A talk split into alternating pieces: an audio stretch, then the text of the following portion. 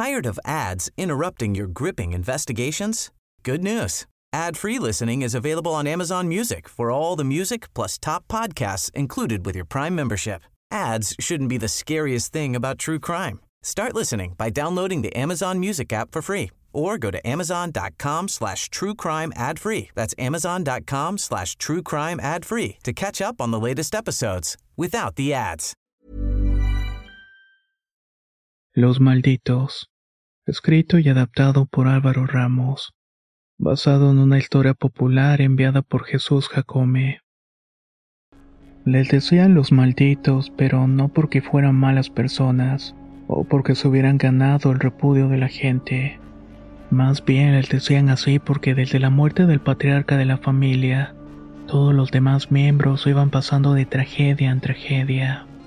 Habían enfermedades, muertes, accidentes, desapariciones y casos de locura. Eran tantas las cosas que les pasaba a esa familia y la envolvían un halo de misterio. Pero la historia que más se difundió a lo largo del tiempo era que aquel patriarca, el famoso don Fernando, había heredado a sus descendientes una enfermedad congénita que no tenía cura.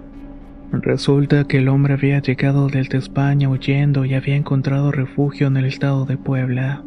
Ahí comenzó con una nueva vida bajo el nombre de Fernando Córdoba. Cuando llegó decía tener 45 años. Lo extraño era que, según los cálculos, vivió hasta los 112. El hombre había llegado, como dicen en el pueblo, con una mano delante y la otra atrás. Inicialmente fue trabajador de un hacendado. Este le prestó una tierra cerca del cerro que conocemos como la mesa, pero con el tiempo don Fernando fue haciendo más dinero y fortuna. Llegó un punto en que llegó a comprarle a su expatrón parte de las tierras. Cuando comenzó a poner los negocios que hasta hace poco eran de la familia hizo más dinero que antes. Decía mi abuela que ese hombre era un usurero, que no le importaba dejarte en la calle con tal ir acumulando más y más riqueza. Era todo lo contrario a su mujer. Y es que a pesar de la actitud y personalidad de don Fernando, su esposa, doña Refugio, era una persona amable, comprensiva y muy educada. Ella era originaria del pueblo, hija de uno de los hombres más conocidos del lugar. Era una persona muy querida por toda la gente. Doña Refugio desde su juventud siempre fue muy pretendida por todos los jovencitos. Pero la amistad de su padre con don Fernando y la nueva riqueza de este terminaron influyendo para que se casara con este hombre 22 años mayor que ella. A pesar de la diferencia de edad, estuvieron juntos hasta la muerte de ella. Tuvo ocho hijos y muchos, muchos nietos. La primera en fallecer fue Doña Refugio. Ella de repente enfermó y rápidamente falleció. Al quedarse viudo, el hombre se dedicó únicamente a los negocios. Hacía que sus hijos trabajaran con él y que sus hijas buscaran esposos capaces para aguantar su temperamento. La idea era que estos también trabajaran con el papá. Fue tal esa ética de trabajo lo que hizo que esa familia siguiera creciendo económicamente. El problema llegó un día en que uno de los nietos del hombre desapareció. Ahí fue cuando todo comenzó a cambiar en la vida de aquella familia. Todo ocurrió un día sábado por la mañana. Tres de los nietos mayores habían salido a caminar hacia el cerro. Esta era una actividad constante en ellos era muy común encontrarse aquellos jovencitos por aquella zona. Pero ese día uno de ellos se alejó sin explicar razones. Solamente comenzó a caminar hacia otra dirección mientras los otros dos seguían el camino hacia la cima. Después de dos horas y al ver que no llegaba decidieron regresar por el mismo camino para buscarlo pero no lo encontraron. Regresaron a casa a dar la noticia y ahí comenzó la búsqueda. Las horas pasaban y cuando la noche llegó las autoridades decidieron detener la búsqueda. Pero don Fernando y dos de sus hijos subieron al cerro para seguir buscando. No permitieron que nadie más los acompañara. Únicamente iban ellos tres. Al bajar casi al amanecer cargaban con ellos el cuerpo inerte del joven. Al parecer había sido atacado por alguien y lo había abandonado en la punta del cerro. Mucha gente decía que los otros dos lo habían matado y que mentaron la desaparición, confesándolo todo cuando la policía dejó de buscar. Otros dicen que el verdadero asesino fue a dejar el cuerpo por la noche y le dio aviso a la familia. Pero unos cuantos, las personas que vivían más cerca de aquel cerro, decían que realmente lo que pasó fue que habían ofrecido a ese joven en sacrificio. Luego de aquel evento las cosas comenzaron a salir mal para la familia. Los problemas financieros hicieron que don Fernando comenzara a escatimar en su estilo de vida. Sus hijos, que estaban acostumbrados a vivir de los negocios, comenzaron a pelear entre ellos por el dinero. Todo aquello y el miedo irracional que don Fernando había desarrollado contra el cerro que había desaparecido su nieto, hicieron que el hombre comenzara a tomar medidas extremas con la familia. Por ejemplo, les prohibía salir de sus casas después de las 8 de la noche. Los negocios únicamente trabajaban hasta las 6 de la tarde.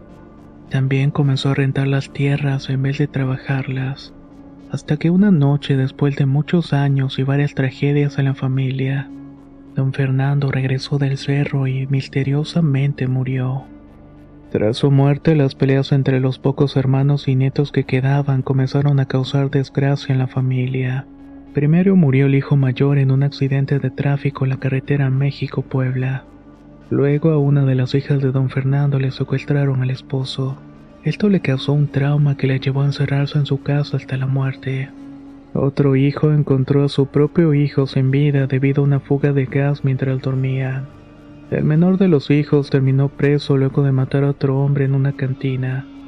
Sin mencionar que todos sus hijos tenían una rara enfermedad degenerativa que los hacía debilitarse día con día. Los nietos no la habían heredado, pero tampoco estaban a salvo de la supuesta maldición de la familia.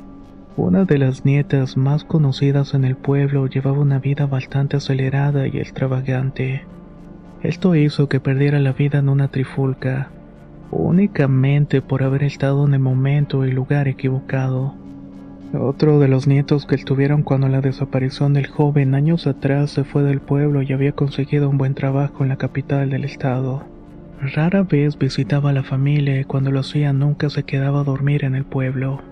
El otro sobreviviente de aquel día ya era dueño de varias tierras que le había comprado su abuelo. Tenía un negocio bastante bueno y de ahí en fuera todos los demás les estaba yendo verdaderamente mal. La última vez que vieron a ellos dos en el pueblo fue justamente el día de su fallecimiento. Un fuerte incendio en el cerro los atrapó justamente en el aniversario luctuoso de su primo. Ellos habían subido al cerro desde muy temprano para ir a dejar una ofrenda, pero el calor y el clima de las fechas hicieron que la vegetación comenzara a arder. Esto fue lo que hizo que terminara con sus vidas, o al menos esa fue la versión que contó toda la familia. Tired of ads interrupting your gripping investigations? Good news. Ad-free listening is available on Amazon Music for all the music plus top podcasts included with your Prime membership. Ads shouldn't be the scariest thing about true crime. Start listening by downloading the Amazon Music app for free or go to amazon.com slash true crime ad free. That's amazon.com slash true crime ad free to catch up on the latest episodes without the ads. Here's a cool fact. A crocodile can't stick out its tongue. Another cool fact, you can get short-term health insurance for a month or just under a year in some states. United Healthcare short term insurance plans are designed for people who are between jobs, coming off their parents' plan, or turning a side hustle into a full time gig. Underwritten by Golden Rule Insurance Company, they offer flexible, budget friendly coverage with access to a nationwide network of doctors and hospitals. Get more cool facts about United Healthcare short term plans at uh1.com. Familia. Pero había otra versión y esta le pertenecía a la gente del pueblo. Y esta hablaba sobre una terrible maldición. Para el año 2005 quedaban únicamente tres descendientes de don Fernando, una hija que también estaba enferma y dos nietos. Estos eran muy pequeños cuando las cosas malas pasaron a la familia, y estos tres ya no gozaban del dinero ni el estatus.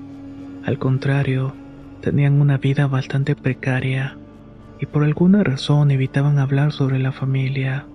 Muy a pesar aceptaban el apodo de los malditos, pues ellos también sentían que lo estaban. Pensaban que todo lo que le había pasado a su familia era por esto, o tal vez por la casualidad o por Dios, Fue doña Leticia, la última hija de don Fernando, quien en su lecho de muerte confesó que su padre y alguno de los hermanos eran los que habían provocado la maldición y que cuando quisieron arreglarlo fue el diablo quien se los impidió. Sus propios primos lo fueron a ofrecer. Fueron las palabras de Leticia mientras estaba llorando y recordando su retorcida familia. Según la historia de la olvidada mujer, su padre habría caminado hasta la cima del cerro. Ahí pedía favores a los seres de la naturaleza conforme a las creencias de la zona y de la que era originario. En su lugar ante él se presentó un hombre anciano para responder a sus plegarias. Ahí el hombre le dijo que había escuchado las súplicas y que estaba dispuesto a darle lo que quisiera. Eso sí, siempre y cuando le entregara algo a cambio. Aquel anciano se presentó como el diablo en persona. Le dijo que ese cerro estaba lleno de riquezas, pero solamente serían mostradas para quienes estuvieran dispuestos a hacer todo por ellas. El hombre, con ganas de cambiar su vida, aceptó. Supuestamente esa misma noche el diablo en persona usó su bastón para abrir la tierra. Ahí le mostró a don Fernando todas las riquezas a las cuales podía acceder. Lo dejó sacar una vasija llena de oro del interior pero antes de poder seguir con el tesoro tenía que hacer un pacto. Mi padre ofreció lo único que tenía para dar, su propia sangre, dijo Leticia. Ofrecer su sangre significaba no solamente ofrecer su vida a las manos del diablo, sino que todos los demás que descendían de éste. Aquel ritual de sangre se hizo frecuente y siempre que necesitaba más y más riquezas. Así que iba al cerro a buscar al diablo para renovar su contrato. Hasta que en una borrachera uno de sus hijos hizo el comentario enfrente de sus hijos. Estos se sintieron atraídos por la leyenda del abuelo. Así que decidieron subir a conocer al diablo y a ver si aquello era cierto. Según ella, en esa ocasión Gorka no se separó de los primos. En cambio, llegaron juntos hasta la cima y repitieron las palabras de su abuelo. Así fue que invocaron al anciano del bastón. Él les reveló de qué se trataba el pacto y les mostró las riquezas. Al verla, los mayores tomaron la decisión de entregar al menor de los tres. De esta manera, el diablo se llevó su cuerpo con él. Más tarde, don Fernando y dos de sus hijos, los que hicieron también el pacto, fueron al cerro en búsqueda del cuerpo de Gorka. A cambio, el diablo les dijo que entregaría al muchacho a cambio de tiempo. Ya no quería sangre. Esta era muy sucia y difícil de limpiar. Ahora estaba dispuesto a aceptar algo infinito como el tiempo. Ellos aceptaron sin saber a qué se estaba refiriendo el anciano realmente. Sellando en ese momento el pacto y firmando en ese momento la maldición de la familia. La mínima gripe, el virus más común, la fiebre más inofensiva terminaba por crear en esa familia una extraña enfermedad una que iba deteriorando los cuerpos hasta llevarlos a la muerte. A eso se refería el diablo con recibir tiempo. Sus órganos, sus terminales nerviosas, sus mentes e incluso la piel se iban desgastando a una velocidad inusitada. Era como si por dentro ellos envejecieran más rápido de lo normal, dejando de esta manera sus cuerpos a la merced de cualquier enfermedad. Así que cualquier cosa que se les pegara se convertía mortal. La famosa enfermedad de la familia no era más que la aceleración del tiempo en sus cuerpos. El único que no tenía esa característica era el viejo don Fernando, quien terminó enterrando casi a la mayoría de los nietos e hijos. El día que falleció don Fernando se le notaba perdido. Su cerebro estaba en una etapa senil que no permitía coordinarle bien. Vivía prácticamente solo y únicamente cuidado por una enfermera que pagaba a los nietos aquellos que habían tenido el encuentro con el diablo. Esa noche, de manera extraña, recuperó la fuerza y su estabilidad mental. Escribió una carta para Ezequiel y Aitor, los nietos que también habían hecho el pacto. Salió de su casa y subió al cerro completamente solo para terminar con el contrato. Él ya había entregado todo lo que el diablo le había pedido. Sentía de alguna manera que debía morir por todos los errores. Pero el diablo les dijo que ese contrato ahora le pertenecía a los nietos, que si quería morir tenía que entregarle a dos de ellos. Esa noche regresó a casa, se recostó en la cama y pidió que lo comunicaran con los nietos Aitor y Ezequiel. Nadie sabe qué fue lo que conversaron, pero después de varios minutos el hombre murió. A las pocas semanas ocurrió el incendio en el cerro que cobraría la vida de los dos nietos, aquellos que habían ofrecido a su primo para tener riquezas infinitas. Nadie sabe el por qué, pero creo que esa era la manera de saldar aquella maldición. Regresando al tiempo actual, esa familia maldita ya prácticamente no existe. El último nieto de don Fernando vive con la familia de su abuela. No parece estar bien de sus facultades mentales. Cada vez que puede intenta subir al cerro completamente sin ropa. Se pone a gritar palabras en la lengua materna del abuelo. Todos creen que es el último portador de la maldición. Debe morir ahí y debe entregar su sangre en presencia del diablo y regresar todas las riquezas que a su familia le fueron entregadas. Saben que un día lo va a lograr y va a llegar a la cima. De alguna manera va a morir ahí. Y también va a terminar por fin con la historia y el linaje de los malditos. Esta historia es sumamente interesante. Igual y sea una enfermedad que va traspasándose de generación en generación, algo común que ocurre a veces. Pero también está esta parte inexplicable que nos narra la historia. ¿Con cuál se quedan ustedes? ¿Con algo que pasa naturalmente o todo lo contrario? Algo que ocurre de manera paranormal. Y todo por la ambición de tener riquezas infinitas.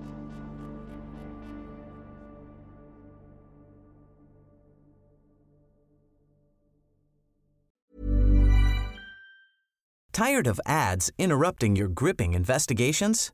Good news. Ad-free listening is available on Amazon Music for all the music plus top podcasts included with your Prime membership. Ads shouldn't be the scariest thing about true crime. Start listening by downloading the Amazon Music app for free or go to amazon.com slash true crime ad free. That's amazon.com slash true crime ad free to catch up on the latest episodes without the ads. A lot can happen in the next three years. Like a chatbot may be your new best friend.